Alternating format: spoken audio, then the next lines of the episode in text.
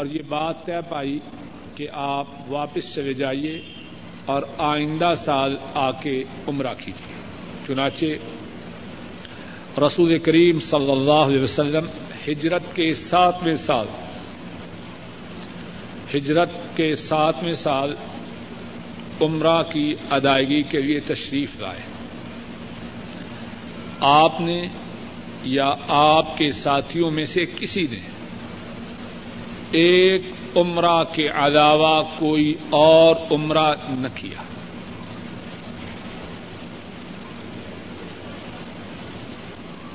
حجۃ الوداع میں آن حضرت صلی اللہ علیہ وسلم جب حج کے لیے تشریف لائے اس میں بھی رسول کریم صلی اللہ علیہ وسلم نے اور آپ کے ساتھیوں میں سے کسی نے ایک عمرہ جو حج کے ساتھ تھا اس کے علاوہ کوئی دوسرا عمرہ نہ کیا. سارے ساتھیوں میں سے کسی کا حج کے ساتھ والا جو عمرہ تھا اس کے علاوہ عمرے کا کوئی ثبوت نہیں. صرف عائشہ صدیقہ رضی اللہ تعالی عنہا انہوں نے مکہ شریف میں آ کر عمرہ کیا اور ان کے عمرہ کا پس منظر کیا تھا. عائشہ صدیقہ رضی اللہ تعالی عنہا حجۃ الوداع میں آن حضرت صلی اللہ علیہ وسلم کے ساتھ احرام باندھے مکہ مکرمہ کی طرف آ رہی تھی. راستے میں ان کے بیماری کے دن آئے تو انہوں نے رونا شروع کر دیا. آن حضرت صلی اللہ علیہ وسلم نے فرمایا روتی کیوں ہو؟ بتلایا کہ یہ بات ہوئی ہے. آپ نے فرمایا یہ تو آدم کی ساری بیٹیوں کے ساتھ یہ بات موجود ہے. اب ہوا یہ کہ آٹھ ذوالحجہ کا دن آ پہنچا اور حضرت عائشہ رضی اللہ تعالی عنہا اپنی بیماری سے پاک نہ ہو. اب کیا کیا جائے؟ باقی لوگوں نے تو عمرہ کیا اور عمرہ کے بعد اب حج کی تیاری میں ہیں اور حضرت عائشہ رضی اللہ تعالی عنہا انہوں نے ابھی عمرہ بھی نہیں کیا. آپ نے فرمایا اب حج کا احرام باندھو. حج کا احرام باندھا, حج کیا. اب جب روانگی کا وقت آیا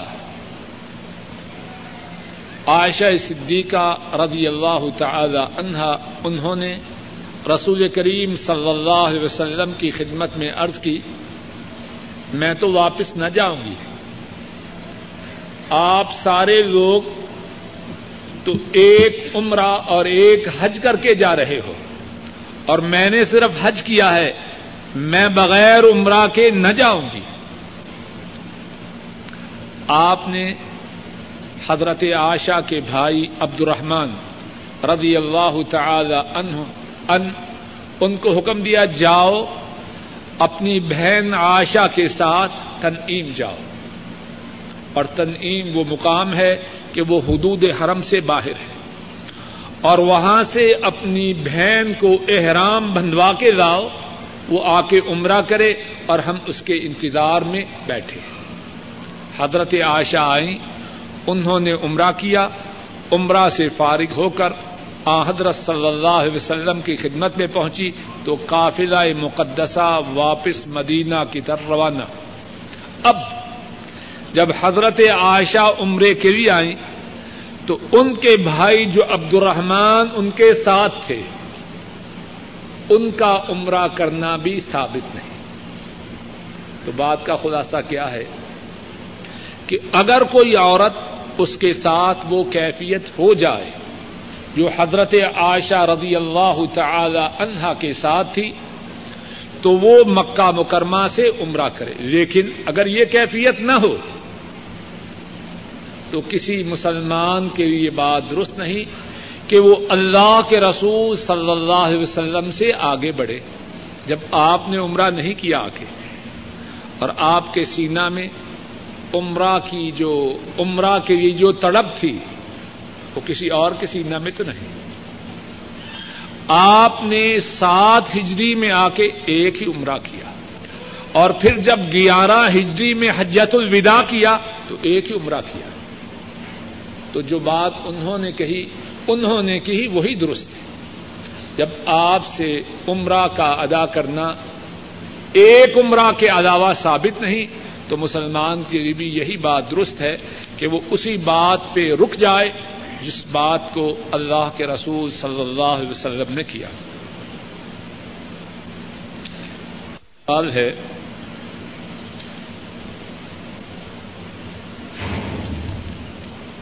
ابھی ہم نے درس میں یہ بات سنی کہ مرد وہ صفا اور مروہ کے درمیان سعی کرے.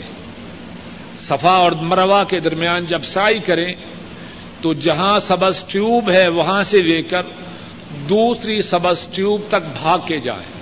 اور یہ بات ہم نے سنی کہ عورتوں کے لیے ایسا کرنا درست نہیں. سوال یہ ہے اور بڑا اچھا سوال ہے کہ جس شخص کے ساتھ عورت ہو وہ کیا کرے؟ تو جواب یہ ہے اگر اس بات کا اندیشہ ہو کہ اگر وہ دوڑ کے گیا اور عورت آہستہ گئی تو عورت مس ہو جائے گی, دونوں بچھڑ جائیں گے اور پریشانی ہوگی. تو واللہ اعلم شاید اس صورت میں بہتر یہ ہو کہ وہ بھی بھاگ کے نہ جائے, عورت کے ساتھ آہستہ جائے. اور اگر یہ اندیشہ نہ ہو, اتنا زیادہ ازدحام اور رش نہ ہو اور یقین ہو کہ انشاءاللہ ابھی دوڑ کے جاؤں گا, وہاں ذرا سا رک جاؤں گا, جو عورت ہے بہن ہے یا بیوی ہے وہاں آ کے مل جائے گی تو پھر دوڑ کے چلا جائے. بات کا خلاصہ یہ ہے اگر یہ اندیشہ ہو کہ اگر میں دوڑ کے گیا تو عورت اور مرد بچھڑ جائیں گے اور بعد میں مشکل پیش آئے گی تو اس صورت میں وہ دوڑ کے نہ جائے, عورت کو نہ دوڑائے. عورت کے دوڑانے میں بے پردگی کا اندیشہ ہے. جب عورت دوڑے دوڑے گی تو عین ممکن ہے کہ اس کا پردہ صحیح حالت میں باقی نہ رہ سکے, اور عورت کے پردے کا باقی رکھنا بہت ضروری ہے. اگر یہ اندیشہ ہو کہ بچھڑ جائیں گے تو نہ دوڑے, اور اگر یہ اندیشہ نہ ہو تو پھر دوڑ کے صفا اور مروہ کے اس درمیانی حصہ کو تیزی سے طے کروانا. ہر چکر میں ہے کہ کیا عورت اپنے بال خود کاٹ سکتی ہے؟ جواب یہ ہے بالکل کاٹ سکتی ہے, کچھ حرج نہیں. لیکن پھر تاکید سے کہوں گا اور جو ساتھی موجود ہیں ان سے یہ بات تاکیداً عرض کروں گا کہ باقی ساتھیوں کو بھی ضرور بتلائیں, کوئی عورت غیر محرم مردوں کے سامنے اپنے بالوں کو نہ نکالے, ایسا کرنا حرام ہے. اور اگر تھوڑی دیر بعد جا کے اپنے کمرے میں یا گاڑی میں یا بیت الخلا میں اپنے بالوں کو پوٹ پور کے برابر کاٹ لے گی تو اتنی تاخیر سے کیا ہو جائے گا؟ آسمان گر جائے گا یا زمین پھٹ جائے گی. تاکیداً عرض کرتا ہوں کوئی عورت اپنے بالوں کو غیر محرم مردوں کے سامنے نہ نکالے. اور اس سے یہ بات بھی سمجھ لیجیے جو عورتیں سارے سر کے بالوں کو نکالے ہوئے بازاروں میں گھومتی ہیں ان کے متعلق اسلام میں کیا حکم ہوگا؟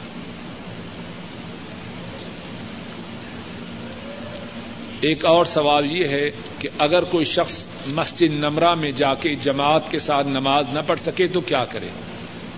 جواب یہ ہے کہ وہ جہاں ہو اپنے خیموں میں اپنے ساتھیوں کے ساتھ مل کے جماعت کے ساتھ دونوں نمازیں پڑھے.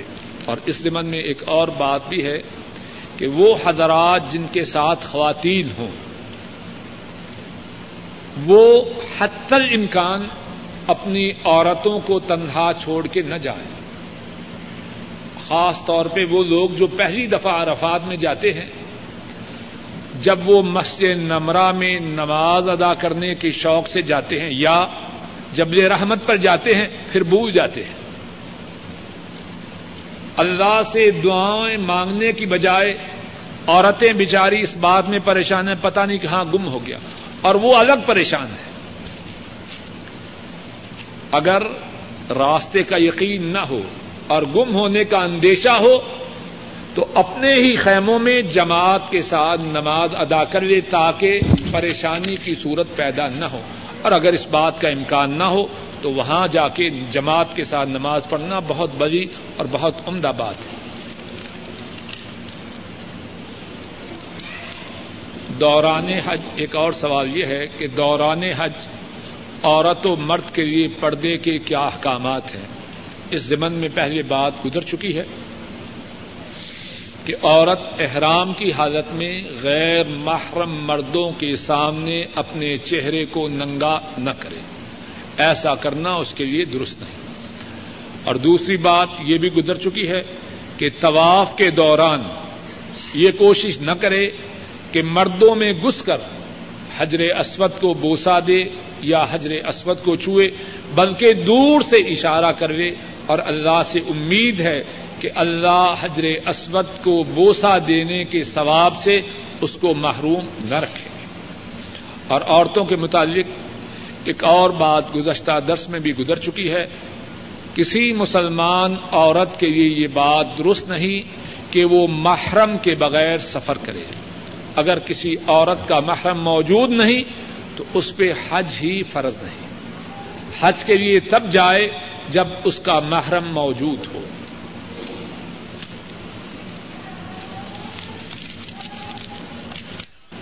ایک سوال یہ ہے، اور یہ کتنے لوگوں کے ساتھ سوال پیش آتا ہے، اگر کسی شخص نے شوال میں عمرہ کیا ہے اور اس کے بعد وہ واپس ریاض میں آ گیا، اب حج کے لیے جانا چاہتا ہے تو اس کا جو پہلا عمرہ ہے اس کی کیا حیثیت ہوگی؟ اور اس سوال کا جواب دینے سے پہلے اس میں ایک اور سوال ہے. بعض لوگ شوال اور ذوالقعدہ کے مہینہ میں عمرہ کرنے سے ڈرتے ہیں، عمرہ کا موقع بھی ملے تو کہتے ہیں اگر شوال میں یا ذوالقعدہ میں عمرہ کیا تو مجھ پر حج فرض ہو جائے گا. سنا کبھی آپ نے یہ مسئلہ؟ یہ جو مسئلہ ہے یہ میڈ ان پاکستان ہے یا میڈ ان انڈیا ہے؟ یہ مسئلہ مدینہ اور مکہ سے نہیں آیا، بناوٹی بات ہے. جس پر حج، یا وہ بچپن میں ہم سنا کرتے تھے کہ ایک آدمی تھا، اس نے کہا میں چاند نہ دیکھوں گا کیونکہ اگر میں نے چاند دیکھا تو مجھ پر روزے فرض ہو جائیں گے. تو اس کی بیوی نے صحن کو دھویا تو تھوڑا سا پانی صحن میں باقی رہ گیا. جب چاند نکلا تو چاند کا عکس صحن میں جو پانی تھا اس میں نظر آ گیا، تو اپنی بیوی کو مارنے لگا کہ اے ظالمہ، تو نے صحن میں پانی رکھا، میں نے چاند کو دیکھا، مجھ پر رمضان کے روزے فرض ہو گئے. ایسی ہی بات ہے، وہ ذوالحج کے مہینہ میں بھی عمرہ کرے. اگر اس پر حج کی استطاعت، اس کے پاس حج کی استطاعت نہیں تو اس پر حج فرض نہیں. اب جو سوال ہے کہ اشہر الحج میں، جو کہ شوال، ذوالقعدہ اور ذوالحج کے دس دن ہیں، ان میں عمرہ کیا اور واپس ریاض آ گیا، اب پھر حج کے لیے جانا ہے اور حج تمتع کرنا ہے تو کیا کرے؟ کیا اس عمرہ کو کاؤنٹ کرے یا نہ کرے؟ اس بارے میں صحابہ نے دو رائے بیان کی ہے. ایک رائے یہ ہے کہ اگر کوئی شخص شوال یا ذوالقعدہ میں یا ذوالحجہ میں عمرہ کرے اور اپنے وطن واپس آ جائے، جس طرح ہم ریاض میں ہیں. بعض صحابہ کی رائے ہے کہ اس عمرہ کا حج سے کوئی تعلق نہیں، اور بعض صحابہ کی رائے یہ ہے کہ یہ عمرہ اگر اس نے حج کرنا ہے تو حج تمتع کا عمرہ ہے. دونوں آرا ہے، اور دونوں کے بارے میں واضح طور پر کسی حدیث کا مجھے علم نہیں. اگر واضح طور پر حدیث مل جائے پھر تو معاملہ صاف ہو گیا. میرے علم میں دونوں راؤں کے متعلق کوئی واضح حدیث نہیں، لیکن جو شخص اب حج کے لیے جا رہا ہے تو بہتر ہے کہ جا کے عمرہ کر لے، اس میں کوئی اس کو خسارہ تو نہیں. اللہ کے فضل و کرم سے دوبارہ عمرہ نصیب ہو گیا، اور جب کوئی شخص ان دنوں میں عمرہ کرے جبکہ حج میں زیادہ دن باقی نہ ہو، یعنی دو تین دن باقی ہیں، اب اگر سر کو منڈوائے گا تو دس تاریخ کو کیا منڈوائے گا؟ تو وہ اپنے بالوں کو کٹوا لے تاکہ دس تاریخ کو بال منڈوانے میں آسانی رہے۔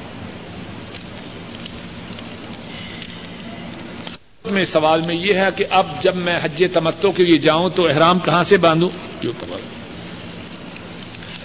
تو جواب یہ ہے کہ احرام وہیں سے باندھے جہاں اہل ریاض کا، اہل نجد کا احرام باندھنے کا میقات رسول کریم صلی اللہ علیہ وسلم نے مقرر کیا ہے، اور اس کا پرانا نام قرن المنادل ہے، اور آج کل میقات کا نام السیل الکبیر ہے۔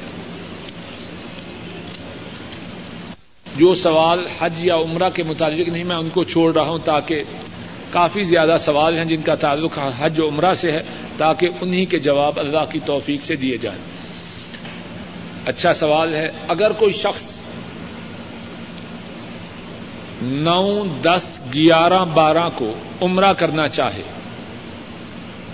اور اس کو حج کرنے کی استطاعت نہیں لیکن عمرہ کرنے کی استطاعت ہے، تو کیا اس کے لیے عمرہ کرنا جائز ہے؟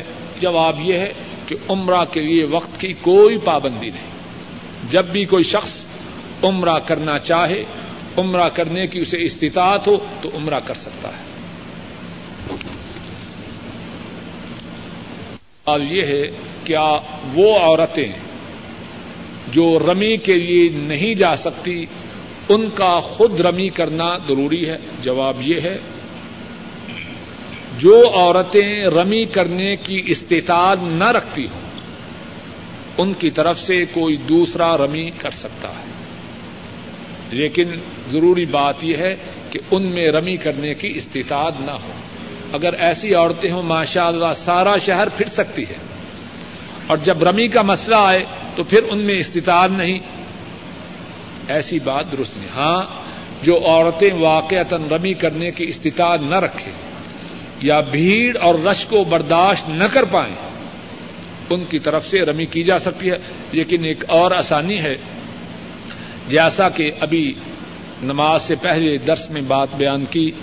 حضرت عبداللہ ابن عباس رضی اللہ تعالی عنہما بیان فرماتے ہیں، اور ان کا یہ بیان صحیح بخاری میں ہے، ایک شخص نے یہ عرض کی کہ میں نے رمی اس وقت کی جبکہ شام ہو چکی تھی۔ آپ نے فرمایا کوئی حرج نہیں، اگر کوئی عورت اس وجہ سے کہ شام سے پہلے جو رمی کرنا ہے اس کے لیے ممکن نہیں، شام کے بعد رمی کر لے تو حضرت صلی اللہ علیہ وسلم کی اس حدیث پاک کی روح سے ایسا کرنا بھی درست ہے، لیکن رمی کی جو ابتدا کے لیے وقت ہے اس سے پہلے رمی نہ کرے۔ اور یہاں یہ بات سمجھ لیجیے، دس تاریخ کو رمی کی جو ابتدا ہے وہ سورج کے نکلنے کے بعد ہے، اور انتہا ہے وہ سورج کے غروب ہونے تک ہے، لیکن اجازت ہے جس طرح کہ ابھی حدیث بیان کی، اگر شام کے بعد بھی رمی کرے تو اس پہ کوئی گناہ نہیں، لیکن اگر سورج کے نکلنے کے بعد سے لے کر شام تک کرے تو یہ بات درست ہے، اور اگر اس وقت نہ کر سکے تو مغرب کے بعد کرے، لیکن سورج کے نکلنے سے پہلے نہ کرے۔ اسی طرح دوسرے دن، تیسرے دن اور چوتھے دن جو رمی کا وقت ہے وہ سورج کے زوال ہونے کے زوال شمس کے بعد ہے، جب ظہر کی اذان کا وقت ہو جائے تب سے دوسرے، تیسرے اور چوتھے دن رمی کا وقت شروع ہوتا ہے، اور اس وقت کی جو انتہا ہے وہ سورج کے غروب ہونے تک ہے، اور اگر وہ غروب شمس تک نہ کر سکے تو شام کو بھی کرے، لیکن ظہر سے پہلے، زوال شمس سے پہلے رمی نہ کرے۔ اگر کوئی شخص مکہ مکرمہ میں ان دنوں میں جا رہا، آج کل جا رہا، یا آٹھ یا نو تاریخ کو جا رہا ہے، تو کیا اس کے لیے ضروری ہے کہ وہ حج کی نیت سے جائے اور حج کا احرام باندھے؟ جواب یہ ہے مکہ مکرمہ میں جانے کے لیے یہ بات ضروری نہیں کہ مسلمان احرام باندھ کر جائے۔ جو شخص عمرہ یا حج کرنا چاہے اس کے لیے ضروری ہے جب بھی مکہ مکرمہ جائے تو میقات سے احرام باندھے۔ اگر کوئی شخص حج یا عمرہ کے ارادے سے نہیں جا رہا تو اس کے لیے احرام کی حالت میں جانا کچھ ضروری نہیں۔ کسی بہن کی طرف سے سوال ہے یا کسی بھائی کی طرف سے، لیکن اچھا سوال ہے کہ آج کل حج میں ایسے اوقات کم ہی آتے ہیں کہ عورتوں اور مرد اور عورتوں اور مردوں کا ایک جگہ اجتماع نہ ہو۔ جہاں عورتیں ہیں وہاں مرد ہیں، وہاں مرد ہیں جہاں مرد ہیں وہاں عورتیں ہیں۔ شاید یہ بھائی یہ سوال کرنا چاہتے ہیں تو پھر عورتوں کے پردے کا کیا حکم ہے؟ جواب واضح ہے، جہاں بھی غیر محرم مرد ہوں وہاں عورت نے اپنے چہرے کو ڈھانپنا ہے۔ اگر ہر جگہ ہیں ہر جگہ ڈھانپنا ہے، اگر کچھ جگہ پہ ہیں کچھ جگہ پہ نہیں تو جہاں غیر محرم مرد ہیں وہاں چہرے کو ڈھانپنا ہے، جہاں غیر محرم مرد نہیں وہاں چہرے کو کھلا رکھنا ہے۔ اور شاید بعض ساتھی یا بعض خواتین یہ کہیں کہ پردہ کو ہم برداشت نہیں کر سکتے، اور بعض عورتوں یا مردوں کی زبان سے یہ بات بھی سنتے ہیں کہ پردہ سے جو بلڈ پریشر ہے وہ ہائی ہو جاتا ہے۔ سب بکواس ہے۔ یہ پردہ کس نے مقرر کیا ہے؟ یہ اللہ نے مقرر کیا ہے۔ یہ ان کی طرف سے ہے جنہوں نے عورت اور مرد کو بنایا ہے۔ اب عورت اور مرد کے لیے جب کوئی انسٹرکشنز وہ دیں تو وہ زیادہ جانتے ہیں یا ہم جانتے ہیں؟ یہ ٹیپ ریکارڈر جس کمپنی نے بنایا ہے، اب اس کے لیے جو انسٹرکشنز یہ کمپنی دے وہ زیادہ ٹھیک ہے یا وہ بات ٹھیک ہے جو میں کہوں؟ سب کی سمجھ میں بات آتی ہے کہ نہیں؟ اللہ کے متعلق اس بات کو کیوں نہیں سمجھتے؟ اللہ کے ساتھ بدتمیزی کیوں کرتے ہیں؟ معاذ اللہ، اگر اللہ نے عورتوں اور مردوں کے متعلق ایسے احکامات دیے ہیں جو ان کے لیے مناسب نہیں تو پھر اللہ کو کیا کہیں گے؟ اللہ کو کیا کہیں گے؟ جو بات ہے وہ اپنی سنگینی کے اعتبار سے بڑی خطرناک ہے۔ اللہ کے ساتھ بدتمیزی ہے، اور اللہ کے ساتھ بدتمیزی معمولی جرم نہیں۔ اور اسی مناسبت سے یہ بات ساتھیوں کو عرض کروں کہ گزشتہ مہینے میں عورتوں کے پردہ کے متعلق ایک تفصیلی درس دار الذکر میں ہوا تھا، اور ساتھیوں کے پاس اس بارے میں کیسٹیں ہیں۔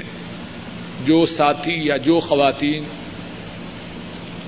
عورتوں کے پردے کے بارے میں تفصیلی طور پر احکامات معلوم کرنا چاہیں، شاید اللہ کے فضل و کرم سے ان کے لیے اس کیسٹ میں خیر کا سامان موجود ہو۔ ایک سوال یہ ہے کہ ایک ساتھ ایک شخص نے کرائے پہ گاڑی لی اور پھر وہ اس گاڑی پر دوسرے ساتھیوں کو سوار کرتا ہے۔ جتنے کرائے پہ اس نے لی اس سے زیادہ کرایہ ان سے وصول کرتا ہے۔ کیا ایسا کرنا جائز ہے؟ جواب یہ ہے، اگر تو جب اس نے گاڑی کرائے پہ لی، اپنے لیے لی ہے، اپنی ذمہ داری پہ لی ہے، ساتھیوں کا اس سے کوئی تعلق نہیں، تو اب یہ اس کی مرضی ہے، اس کی اپنی اس کا اپنا فیصلہ، چاہے اس سے کم کرایہ لے یا زیادہ لے، جو اس سے طے کرے۔ کیوں کہ جب اس نے گاڑی کرائے پہ لی، اپنی ذمہ داری پہ لی، اس کے گاڑی کے کرایہ پر لیتے وقت ساتھی اس کے ساتھ شریک نہ تھے، تو اسے اجازت ہے کہ ساتھیوں سے سودا طے کرے، جس بات پہ اتفاق ہو جائے وہ کرایہ وصول کرے۔ اور دوسری صورت یہ ہے کہ گاڑی تو لی سب ساتھیوں کے لیے اور سب ساتھیوں کی مرضی اور مشورہ سے، مثال کے طور پر طے یہ بات پائی کہ حج کے دوران گاڑی کا دو ہزار ریال گاڑی والے کو دوں گا۔ اب اس کی نیت میں فطور آیا، اس نے کہا کہ بجائے کہ دو ہزار پانچ آدمیوں پہ تقسیم کر کے چار چار سو ریال سارے دیں، ان سے کہنا کہنے لگا بھائی چھ سو چھ چھ سو ریال کرایا ہوگا، جس نے جانا ہے آ جائے، جس نے نہیں جانا السلام علیکم۔ یہ جائز نہیں، کیونکہ گاڑی اس نے اپنے لیے نہیں بلکہ سارے ساتھیوں کے لیے لی، اب اس کا ان سے نفع لینا درست ہے۔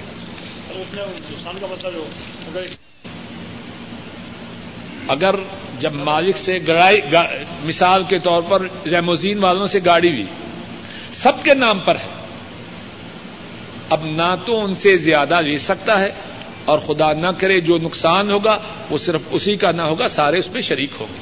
اور اگر اس نے اپنے لیے لی، اب دو ہزار پہ لی، ان سے ایسا سودا طے کرتا ہے کہ اسے چار ہزار ملے، اس کا اپنا نفع ہے، اور اگر خدا نہ کرے وہ راستے میں نقصان ہو گیا تو اس کا ہے، ان کا تو اس سے کوئی تعلق نہیں۔ اور دوسرا سوال یہ ہے کہ کیا کوئی شخص جب حج کے لیے جائے تو منا اور عرفات کے درمیان سواریوں کو اپنی گاڑی کے اپنی گاڑی پہ سوار کر کے ان سے پیسے وصول کر سکتا ہے؟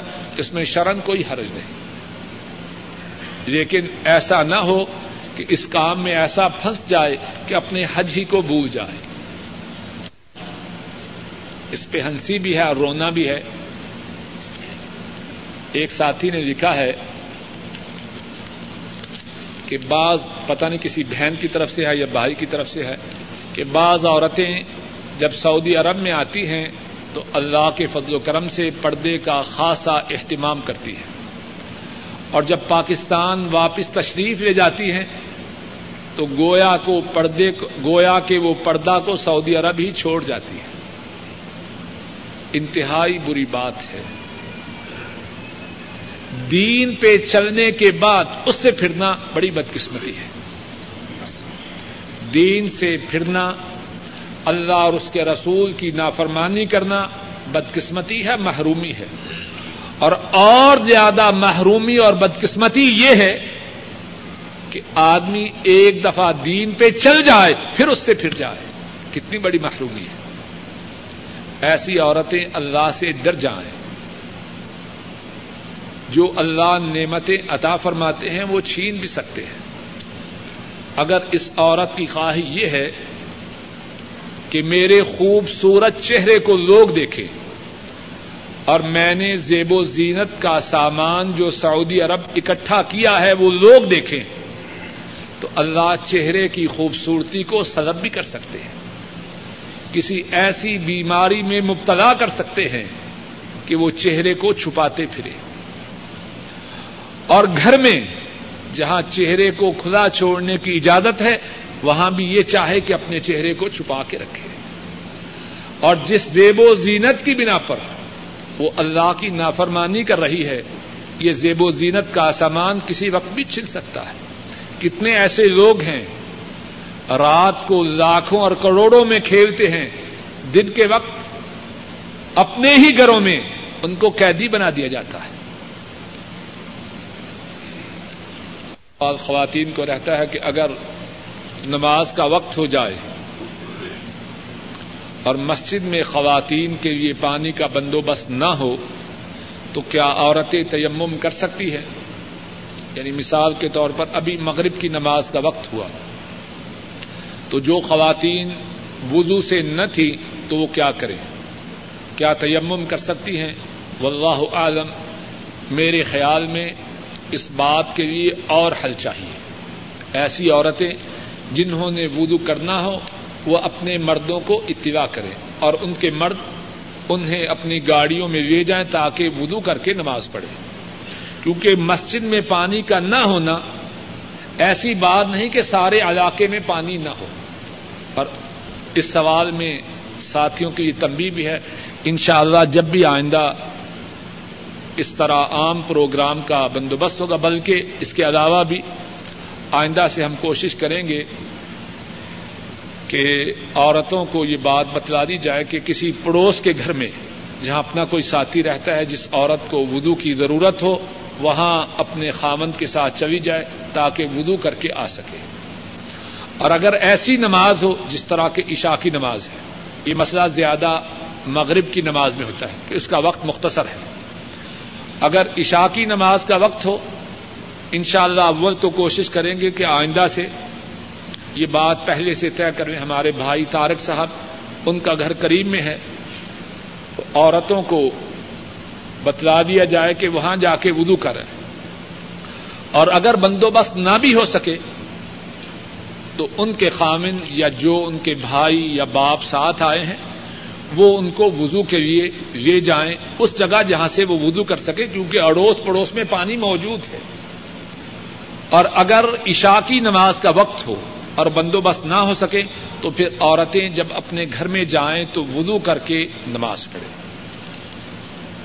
کے دو حصے ہیں، ایک آٹھ سے دس تاریخ تک کیا کیا کام کرنے ہیں. میرا خیال ہے کہ ہم نماز سے پہلے بیان کر چکے ہیں. دوسری بات یہ ہے کہ کن باتوں سے حج اور عمرہ فاسد ہو جاتے ہیں.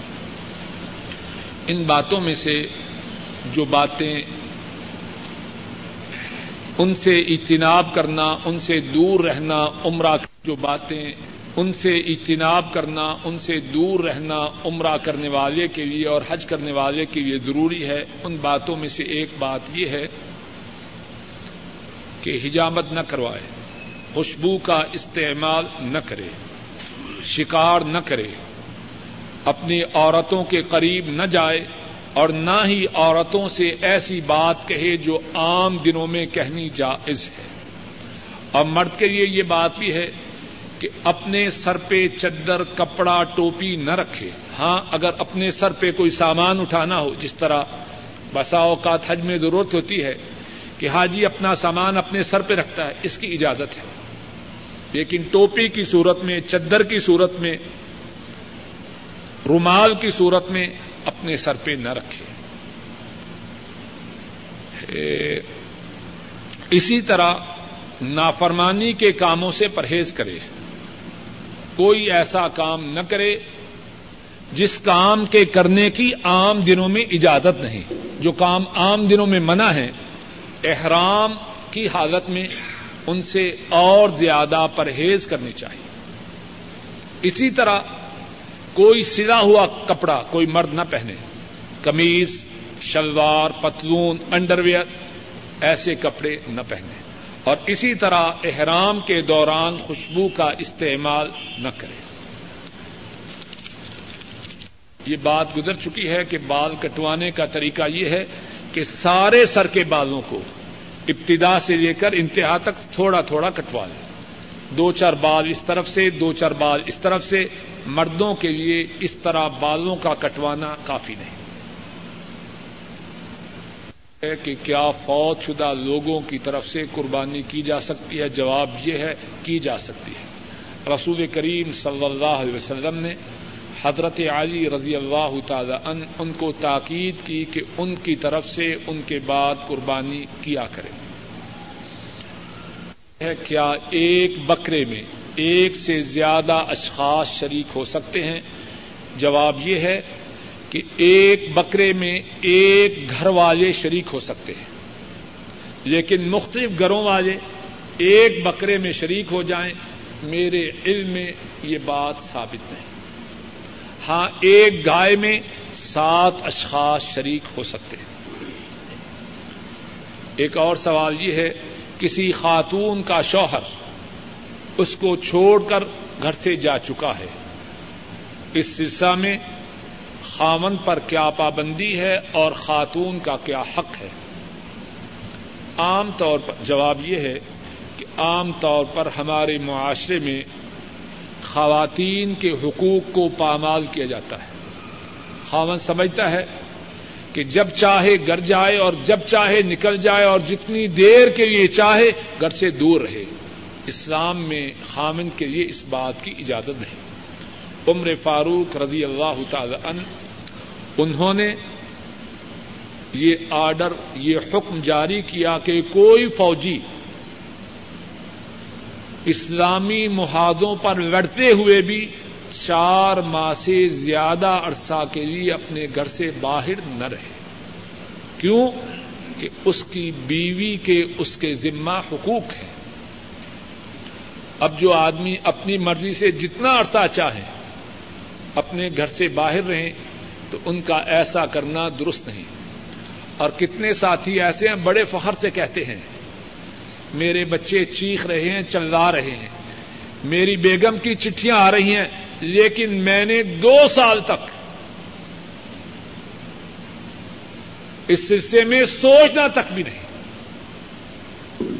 اس کا یہ کہنا اسلام اس بات کی اجازت نہیں دیتا۔ اگر کسی شخص نے چار ماہ سے زیادہ عرصہ کے لیے اپنے گھر سے باہر رہنا ہو تو اس کی بیوی کی اجازت کا ہونا ضروری ہے۔ اور شاید بہت ساتھی اس پہ مسکرائیں کہ بیوی کی اجازت، ہاں بیوی کی اجازت کا ہونا ضروری ہے۔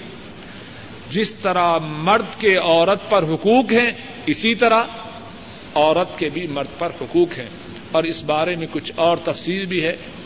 انشاءاللہ ارادہ ہے کہ کسی مناسب موقع پر عورتوں کے لیے ایک اور پروگرام رکھیں گے اور ان کو بتلائیں گے کہ مردوں کے ذمے ان کے کیا حقوق ہیں اور مردوں کے ان کے ذمے کیا حقوق ہیں۔ حج کران کے متعلق یہ سوال ہے کہ کیا حج کران کے لیے قربانی کا ساتھ لے جانا ضروری ہے؟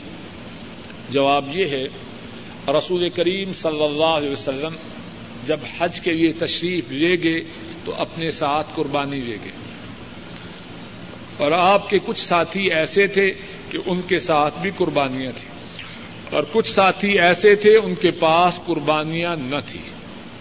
آپ نے اپنے ان ساتھیوں کو حکم دیا جن کے ساتھ قربانی نہ تھی کہ وہ اپنے حج کران کو حج تمتع بنائے، اور آپ نے اپنے متعلق یہ فرمایا لو استقبلت من امری مستدبرت ما سقت الحدی۔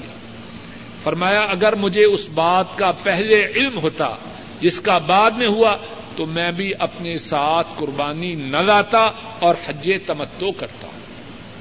اس سے یہ معلوم ہوتا ہے کہ جس شخص نے ابھی تک حج کی ابتدا نہیں کی اس کے لیے افضل یہ ہے کہ وہ حج تمتع کرے۔ رسول کریم صلی اللہ علیہ وسلم نے حج کران کی بجائے حج تمتع کے کرنے کی خواہش کا اظہار کیا، اور جس بات کا جس بات کی خواہش رسول کریم صلی اللہ علیہ وسلم کریں وہ بات افضل ہے۔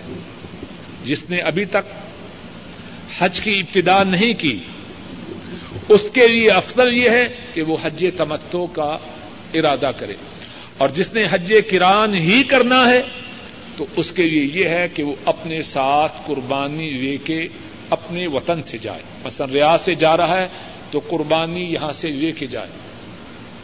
بعض ساتھی اس سلسلے میں یہ پوچھتے ہیں کہ یہ جو بینک والوں سے ہم قربانی کے لیے کوپن خریدتے ہیں، کیا یہ ساتھ قربانی لے جانے کے قائم مقام ہو سکتا ہے؟ سوال واضح ہے نا؟ جواب یہ ہے کہ میرے پاس اس سلسلہ میں کوئی واضح فتویٰ نہیں، لیکن کچھ بات کچھ نہ کچھ بنتی ہے، لیکن میں اس سلسلے میں کسی واضح فیصلے پہ نہیں پہنچ سکا۔ لیکن موٹی بات یہ ہے کہ حج کران اس کے لیے ہے جو اپنے گھر سے قربانی لے کے جائے، اور جس نے ابھی تک حج کران شروع نہیں کیا وہ اپنے ساتھ قربانی نہ لے جائے کہ حج تمتع حج کران سے افضل ہے، کیونکہ رسول کریم صلی اللہ علیہ وسلم نے حج تمتع کرنے کی خواہش کا اظہار فرمایا۔ ایک سوال یہ ہے کہ کیا طواف افاضہ دس تاریخ کی بجائے گیارہ بارہ تاریخ تک متاخر کرنا جائز ہے؟ جواب یہ ہے کہ طواف افاضہ کو گیارہ بارہ تاریخ تک متاخر کرنا جائز ہے۔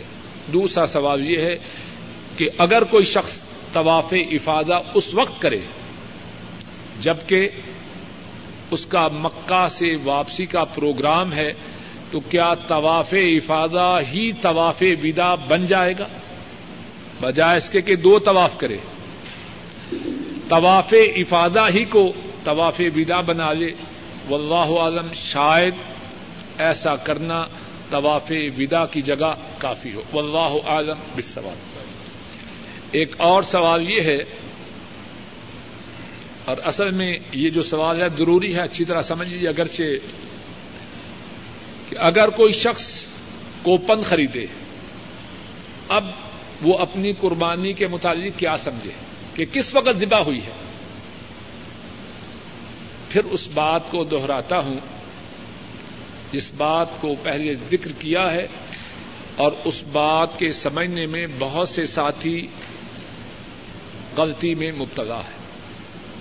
بات یہ ہے کہ دس تاریخ کو چار اعمال ہیں, اپنی انگلیوں پہ گنیے تاکہ یاد رہے, اور ان چار اعمال کی ترتیب یہ ہے, سب سے پہلے کنکریاں مارنا, نمبر دو قربانی کرنا, نمبر تین حجامت کروانا, نمبر چار طواف افادہ کرنا. پھر دوہراتا ہوں, دس تاریخ کو چار اعمال ہیں, اور ان چار میں سے پہلا عمل یہ ہے کہ سب سے پہلے کنکریاں مارے, دوسرا عمل یہ ہے قربانی کرے, تیسرا عمل یہ ہے کنکری تیسرا عمل یہ ہے حجامت کروائے, اور چوتھا عمل یہ ہے طواف افادہ کرے. جو شخص یہ چاروں کام اس ترتیب سے کرے اس کا ایسا کرنا افضل و اعلیٰ ہے. لیکن اگر کوئی شخص اس ترتیب کو باقی نہ رکھے تو کیا اس پر کوئی گناہ ہے یا اس پر کوئی دم ہے یا اس پر کوئی کفارہ؟ جواب یہ ہے, اس ترتیب کو باقی رکھنا ضروری نہیں, اور جو ترتیب کو باقی نہ رکھے نہ اس کے ذمہ کوئی گناہ ہے نہ اس کے ذمہ کوئی دم ہے. اور دلیل کیا ہے؟ بخاری شریف میں حدیث ہے, حضرت عبداللہ ابن عباس رضی اللہ تعالی عنہما بیان فرماتے ہیں, آپ سے سوال کیا گیا کہ یہ جو اعمال ہیں ہم نے آگے پیچھے کر دیے, آپ نے فرمایا کوئی حرج نہیں. جب آپ فرما رہے ہیں کوئی حرج نہیں, اب اگر ساری دنیا بھی مل کے کہے کہ اس میں حرج ہے تو اس میں کوئی حرج ہوگا؟ کچھ بات سمجھ میں آ رہی ہے کہ نہیں؟ اب آتے ہیں کوپن کی طرح. اب جب ترتیب کی پابندی ضروری نہیں تو آدمی باقی اعمال کو جیسے چاہے کرے. مزدلفہ سے واپس آئے, بہتر یہ آ کے کنکریاں مارے اور اس کے بعد حجامت کروا لے, اور اگر کنکریاں مارنے سے پہلے بھی حجامت کروانا چاہے تو اس کی بھی اجازت ہے, لیکن بہتر یہ ہے کنکریاں مارے اور اس کے بعد حجامت کروا لے. اگر تو انہوں نے قربانی اس کے حجامت کروانے سے پہلے سے کر لی ہے تو ترتیب باقی رہی, اگر نہیں کی تو اس پہ کوئی گناہ نہیں. اس ترتیب کو آگے پیچھے کرنے کی جب مدینے والے نے اجازت دی ہے تو باقی اجازت نہ بھی دیں تو ہمیں کیا پرواہ ہے؟ جی حلال, جب وہ حجامت کروا لے تو وہ حلال نہ, ہاں تیسرے دن تک ہو جائے, پتہ نہیں نا. اور دوسری بات یہ ہے کہ یہ جو حلال ہونا ہے, دو قسم کا حلال ہونا ہے, ایک چھوٹا حلال ہونا ہے, ایک بڑا حلال ہونا ہے. بڑا حلال تب ہوگا جب طواف افادہ کر لے, اور بڑے حلال ہونے کا مقصد یہ ہے کہ ازدواجی تعلقات کا قائم کرنا, یہ تب ہے جب طواف افادہ کر لے, اس سے پہلے اپنے احرام کو اتارنا ہے تو احرام کی کوئی ضرورت نہیں. طواف افادہ کے لیے یہ الگ سے سوال ہے کہ کیا طواف افادہ اور سعی کرنے کے لیے احرام کی ضرورت ہے؟ جواب یہ ہے, طواف افادہ اور سعی عام کپڑوں میں ہوتے ہیں. جب کنکریاں ماری, قربانی کی اور حجامت بنوائی, اب اس نے کپڑے تو اتار احرام تو اتار دینا ہے. اب جو طواف افادہ ہے اور سائی جو ہے وہ عام کپڑوں میں کرنی ہے کہ یہ وہاں سے لیٹ نہ ہو, طواف افادہ کریں اور واپس چلا جائے. بات گزر چکی ہے. پھر وہی سوال ہے کہ طواف اور سعی کے دوران عورتوں کے لیے کیا حکم ہے؟ جواب یہی ہے پردے کی پابندی کریں، مردوں سے دور رہیں۔ عام طور پر مشکل پیش تب آتی ہے جبکہ عورتیں مردوں میں گھسنے کی کوشش کریں، وہ دور رہیں۔ عائشہ صدیقہ رضی اللہ تعالی عنہا جب بیت اللہ کا طواف کرنے کے لیے آتی تو مردوں سے ایک دم دور ہوتی، اور ایک دن ان کی خادمہ نے کہا کہ چلو ذرا آگے آ جاؤ، بیت اللہ کے قریب ہو جائیں۔ ایک دم ان سے ناراض ہوئی، کہا مجھ سے دور ہو جاؤ، کیسا سبق پڑھا رہی ہو۔ عورتوں اور بچوں کے طواف اور سعی میں مشکل تب آتی ہے جبکہ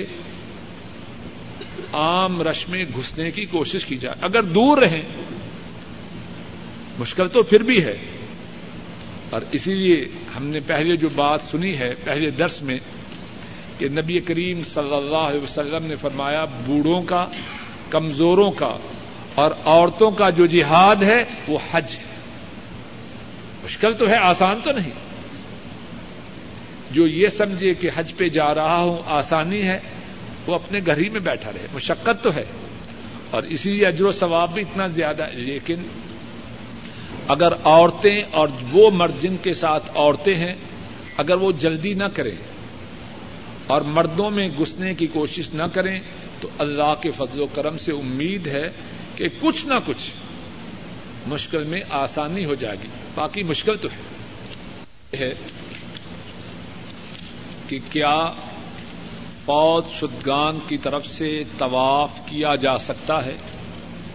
جواب یہ ہے رسول کریم صلی اللہ علیہ وسلم سے ایسی بات ثابت نہیں۔ جو ثابت ہے عمرہ کا کرنا، حج کا کرنا، اور صحیح اور سکے بند اور پکی بات یہ ہے کام وہ کیا جائے جو رسول کریم صلی اللہ علیہ وسلم سے ثابت ہے۔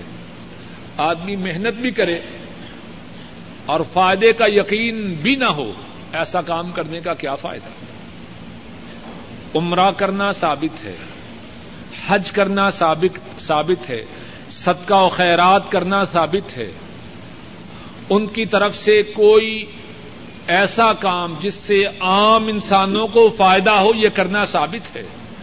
ان کے لیے دعا کرنا یہ ثابت ہے، لیکن طواف کرنا یہ ثابت نہیں۔ اور اسی طرح ہمارے ہاں جو قرآن خوانی کا رواج ہے، کھانے والے آتے ہیں، کھا جاتے ہیں، اور کہا جاتا ہے کہ میت کے لیے قرآن خوانی ہوئی ہے۔ رسول کریم صلی اللہ علیہ وسلم سے یہ بات ثابت ہے۔ اور اگر کوئی نہ کرے تو کہتے ہیں دیکھو یہ وہابی کنجوس بخیل ہے، اس کا باپ مر گیا، اتنا بخیل ہے کہ پیسے بچانے کے لیے قرآن خوانی بھی نہیں کروائی۔ بات یہ نہیں، بات یہ ہے کام وہ کیا جائے، موٹی بات ہے اور اس کا سمجھنا کچھ مشکل نہیں۔ کام وہ کیا جائے جو رسول کریم صلی اللہ علیہ وسلم سے ثابت ہے، جو آپ سے ثابت نہیں اس کام سے ہمارا کوئی تعلق نہیں۔ پھر بار بار عمرے کرنے کے متعلق اس بارے میں گزر چکے۔ عرفہ کے دن روزہ رکھنا کیسا ہے؟ جو حاجی ہیں ان کے لیے عرفہ کے دن روزہ نہیں رکھنا تاکہ وہ چستی سے اور ہمت سے اللہ سے زیادہ سے زیادہ دعائیں کر سکیں۔ اور جو باقی مسلمان ہیں ان کے لیے مسنون ہے کہ وہ نو تاریخ کو روزہ رکھیں، اور انشاءاللہ اس روزہ کے رکھنے کی وجہ سے اللہ تعالیٰ دو سالوں کے گناہوں کو معاف کرتے ہیں، ایک سال جو گزر چکا، ایک سال جو آئندہ آ رہا ہے۔ غسل واجب ہو جائے تو کیا وہ اپنے احرام کو بدل سکتا ہے؟ جواب یہ ہے بدل سکتا ہے۔ ویسے بھی اگر احرام کسی طرح سے پلید ہو جائے، گندا ہو جائے، تو احرام کے بدلنے پر کوئی رکاوٹ نہیں۔ اسی طرح جو شخص احرام کی حالت میں ہو، اس پہ غسل واجب ہو جائے تب بھی غسل کر سکتا ہے، اگر غسل واجب نہ بھی ہو تب بھی غسل کر سکتا ہے۔ کہاں سے چننی چاہیے؟ اچھی بات پوچھی ہے۔ بعض ساتھی جب عرفات سے آتے ہیں، مزدلفہ میں پہنچتے ہیں، تو نماز مغرب کے پڑھنے سے بھی پہلے مزدلفہ سے کنکریاں چنتے ہیں۔ شاید ان کے نزدیک مزدلفہ پہنچتے ہوئے جو پہلا کام ہے وہ کنکریوں کا چننا ہے، آ حضرت صلی اللہ علیہ وسلم سے یہ بات ثابت نہیں. مزدلفہ میں آئے, مغرب اور عشاء کی نماز پڑھے, اور پھر اس کے بعد جہاں سے چاہے, مزدلفہ سے یا مزدلفہ کے بعد منا سے, جہاں سے ممکن ہو وہاں سے کنکریاں اٹھا لے. اور جب کنکریوں کی بات آئی ہے تو یہ بھی سن لیجیے, بعض ساتھی کنکریوں کو غسل دیتے ہیں. بے وقوفی کی بات ہے. آ حضرت صلی اللہ علیہ وسلم سے ایسی بات ثابت نہیں. اور بعض ساتھی کنکریوں کی بجائے کنکر تلاش کرتے ہیں, یہ بات بھی ثابت نہیں. اور بعض بے وقوف جمرات کو جب مارتے ہیں تو جوتیاں مارتے ہیں. یہ سب باتیں بے وقوفی کی ہیں. اور اسی سمن میں یہ بات بھی سن لیجیے, بعض ساتھی جمرات کو کہتے ہیں چھوٹا شیطان بڑا شیطان. اسلام میں یہ بات ثابت نہیں. ان کے نام شیطان نہیں, چھوٹا شیطان, درمیانی شیطان, بڑا شیطان, یہ نام نہیں. ان کا نام ہے جمرہ اولا, جمرہ وسطی, جمرہ عقبہ. اور اگر کوئی شخص اس طرح نہ کہہ سکے تو یہ کہے پہلا جمرہ, دوسرا جمرہ, آخری جمرہ. شیطان نہ کہے. یہ ہے کہ پانچ سال سے کم عمر کے جو بچے ہیں ان کی طرف سے کنکریاں مارنے کا کیا حکم ہے؟ اچھا سوال ہے. چونکہ بچوں کا ذکر ہی نہیں آیا سارے درس میں. بچوں کے متعلق یہ ہے کہ بچوں کو, اگر بچے ساتھ ہوں تو ان کو احرام باندھنا ضروری نہیں, ان کو عمرہ کروانا, حج کروانا ضروری نہیں. لیکن اگر کوئی اپنے بچوں کو عمرہ کروائے, حج کروائے تو اس کو ثواب ہے, اس کو ثواب ہے. ایک عورت نے حضرت صلی اللہ علیہ وسلم کے سامنے اپنے بچے کو پیش کیا اور فرمایا کسی کیا اس کا حج ہے؟ آپ نے فرمایا اس کا حج ہے اور اس کے حج کا ثواب تجھے ہے. لیکن جب بچہ بچپن میں عمرہ کرے یا حج کرے تو اس پر جو حج اسلام ہے, جو فرض حج ہے, وہ باقی رہے گا. جب بالغ ہو جائے گا تو جب بھی اس میں استطاعت ہو تو اس کے لیے حج کا کرنا ضروری ہے. اور بچہ کے حج کے جو احکامات ہیں وہی ہیں جو بڑوں کے ہیں. ہاں, جو کام بچہ نہ کر سکے اس کی طرف سے اس کا بڑا وہ کام کر سکتا ہے. تو مدینہ منورہ کے کسی شخص کی خواب کی بات ہے, عام طور پر چھپ کے تقسیم کرتے ہیں. یہ سب بناوٹی باتیں ہیں اور کتاب و سنت سے دور کی باتیں ہیں, حیثیت نہیں. یہ بات بھی سن لیجیے کہ ہمارے ہندو پاک میں دین کی بربادی میں خوابوں کا بہت سا حصہ ہے. یہ بات سن لیجیے اور نوٹ کر لیجیے. انبیاء اور رسولوں کے جو خواب ہیں وہ حجت ہیں. انبیاء اور رسولوں کے جو خواب ہیں وہ حجت ہیں. انبیاء اور رسولوں کے جو خواب ہیں وہ حجت ہیں, اور ان کے علاوہ دوسرے لوگوں کے جو خواب ہیں وہ حجت اور سند ہیں. اگر کوئی شخص ایسا خواب بیان کرے جس کا مقصد ایسا ہو جو کتاب و سنت کے خلاف ہو تو اس کا خواب جوتی کے نیچے ہے. اس خواب کی اسلام میں کوئی حیثیت نہیں. جس کا خواب حجت ہے, سند ہے, اتھارٹی ہے, وہ وہ خواب ہے جو اللہ کے نبی کو آئے یا اللہ کے رسول کو آئے. عام طور ہمارے ہاں کھانے والے کہتے ہیں تمہارا دادا جو مر گیا تھا وہ رات کو خواب میں مجھے ملا, اس نے کہا وہ بوسکی کی جو پگڑی تھی نا وہ مولوی صاحب کو دے دو. بناوٹی باتیں ہیں, اسلام سے ان باتوں کا کوئی تعلق نہیں. آج مرغ آج مرغ اور حلوہ تیار کر کے مولوی صاحب کی خدمت میں پیش کرو. لوگوں کو لوٹنے کے لیے مختلف انداز ہے. اسلام میں ان باتوں کا کوئی حصہ نہیں. ساتھی نے اچھی درخواست کی ہے کہ جو ساتھی حج کے لیے جا رہے ہیں ان سے درخواست کی جائے کہ وہ سب ساتھیوں کے لیے اللہ سے گناہوں کی معافی کی دعا کریں. میں بھی ان کی بات کی تائید کرتے ہوئے ان ساتھیوں سے درخواست کرتا ہوں جو حج پہ جا رہے ہیں کہ وہ ہم سب کو اپنی دعاؤں میں یاد رکھے کہ اللہ مالک الملک اپنے فضل و کرم سے ہم سب کے گناہوں کو معاف کرے, نیکی کی راہ پہ چلائے, کتاب و سنت کے مطابق اپنی زندگی بنانے کی توفیق عطا فرمائے. اور کائنات کے تمام مظلوم مسلمانوں کی مدد فرمائے. اس وقت مسلمان بہت زیادہ پس رہے ہیں، مسلمان بہت زیادہ پٹ رہے ہیں. اپنی دعاؤں میں اپنے مظلوم بے کس بے یار و مددگار بھائیوں کو بہت اہتمام سے یاد رکھیں. تو ساتھی، یہ جو ذوالحجہ کے دس دنوں میں حجامت کا مسئلہ وہ کیا ہے؟ مسئلہ یہ ہے کہ جس شخص نے قربانی کرنی ہو، جب ذوالحجہ کا چاند نظر آ جائے تو وہ اپنے جسم کے کسی حصہ سے بالوں کو نہ اتارے، اپنے ناخنوں کو بھی نہ اتارے.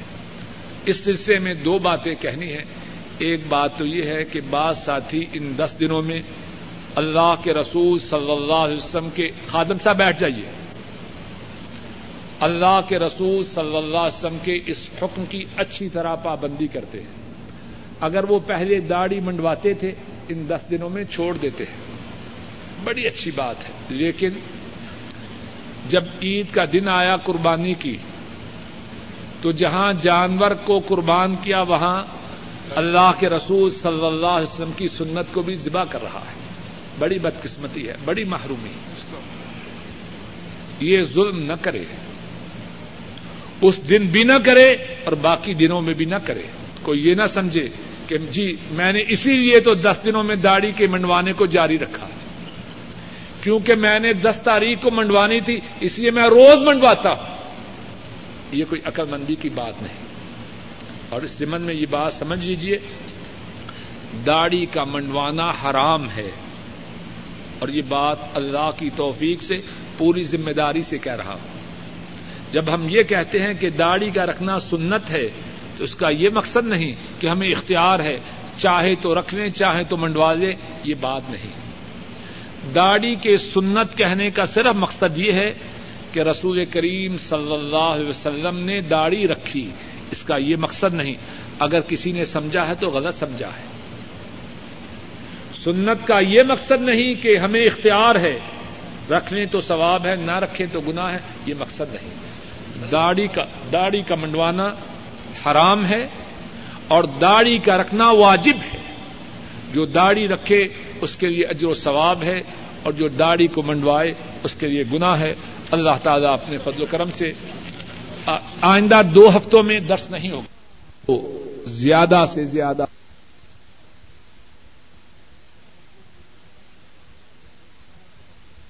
کے دس دنوں میں حجامت نہ بنوانے کا مسئلہ ہے، وہ اس پہ چسپن ہے. یہ اس کے لیے ہے جو اپنے گھر میں موجود ہے. جو عمرہ یا حج کے لیے جا رہا ہے اس کے لیے الگ سے حکم ہے، بلکہ وہ تو جب عمرہ کے لیے جائے گا تو احرام باندھنے سے پہلے اپنی حجامت بنوائے گا، اپنے ناخنوں کو تراشے گا، اس کے لیے یہ بات نہیں. یہ سوال اس سوال یہ ہے کہ اگر احرام کے لیے نماز ثابت نہیں، خصوصی نماز، تو کیا آدمی سفر کی نیت سے نماز پڑھ سکتا ہے؟ جواب یہ ہے اشہد ان تو پڑھ لے. اور اگر یہ نماز بھی مخصوص ثابت نہ ہو تو یہ کس طرح پڑھے گا؟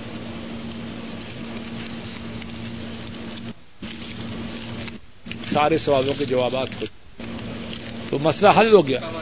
اصل میں وہ پریشانی تب رہتی ہے اگر ترتیب کا باقی رکھنا واجب یا ضروری ہو. صحیح بخاری میں حدیث ہے، حضرت عبداللہ ابن عباس رضی اللہ تعالی عنہما اس کے راوی ہیں کہ آپ سے ان چاروں باتوں میں سے جس کی بھی تقدیم و تاخیر کے متعلق پوچھا گیا، آپ نے فرمایا کوئی حرج نہیں. جب آپ نے فرما دیا کوئی حرج نہیں، اب کسی کو پابندی لگانے کا کیا حق ہے؟ اس میں شک ہو تو کیونکہ وہ ان چار دنوں میں ہی کریں گے نا، تو پھر وہ حلال ہونے میں ٹھہر جائے تاکہ چار دن کے بعد جو مکمل حلال ہے تب ہو جائے. احرام تو کھول لے، احرام تو کھول سکتا ہے، وہ حجامت بنوائی احرام کھول لے، اس میں تو کوئی اس کو قربانی کسی پہلے بھی کھول سکتا ہے. کیا عورتیں ایام حج میں کوئی ایسی دوائی استعمال کر سکتی ہیں تاکہ ان کے بیماری کے دن کچھ مؤخر ہو جائیں. یہاں بعض علماء نے ان کا یہ فتویٰ میں نے پڑھا ہے کہ عورتوں کو اس بات کی اجازت ہے. واللہ اعلم بالصواب. طواف ہے جو دس تاریخ کو منا سے مکہ شریف آ کے کیا جاتا ہے. افاد یفید افادتاً اس کا معنی ہے پلٹنا. تو جب ہم حج کے لیے گئے اب وہاں سے پلٹ کے آ کے جو طواف کرتے ہیں اس کا نام ہے طواف افادہ.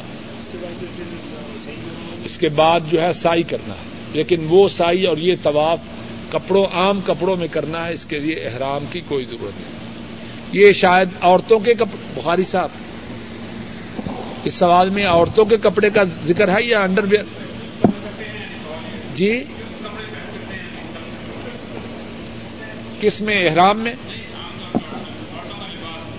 ہاں, عورتوں کے لباس کے متعلق یہ بات ہے کہ عورتوں کو ایسا لباس نہیں پہننا چاہیے جس سے ان کے جسم کے اعضاء دیکھنے والوں کے لیے ظاہر ہو.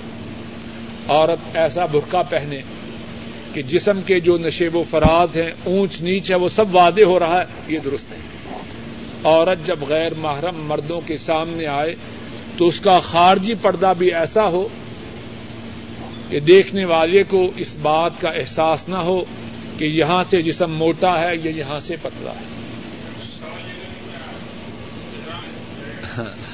یہ بھی اچھا, آدمی ایک احرام میں اگر چالیس دفعہ بھی حج کرنا چاہے تو اس کی کوئی رکاوٹ نہیں, یا سارے گھر کے لوگ ایک ہی احرام میں باری باری عمرہ یا حج کریں تو اس بارے میں اسلام میں کوئی پابندی نہیں.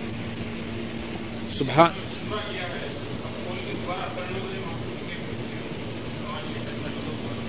حج تمتع میں اسی احرام کو نہیں, نہیں حج تمتع تو یہ ہے کہ اس احرام سے فارغ ہو جائے, اس احرام سے فارغ, حجامت کرے, کھول دے, پھر اس کے بعد کپڑے پہن کے جب وقت آئے تو پھر نئے سرے سے نیت کرے. سبحان اللہم و بحمدک, اشہد ان لا الہ الا انت. علماء حضرات اور چند دیگر لوگ دائرہ بنا کر کھڑے ہو جاتے ہیں اور قرآن پاک میں اسقاط کی رقم رکھ کر کچھ اشعار پڑھتے ہیں, پھر باری باری قرآن پاک کو ہر آدمی کے پاس لے جاتے ہیں.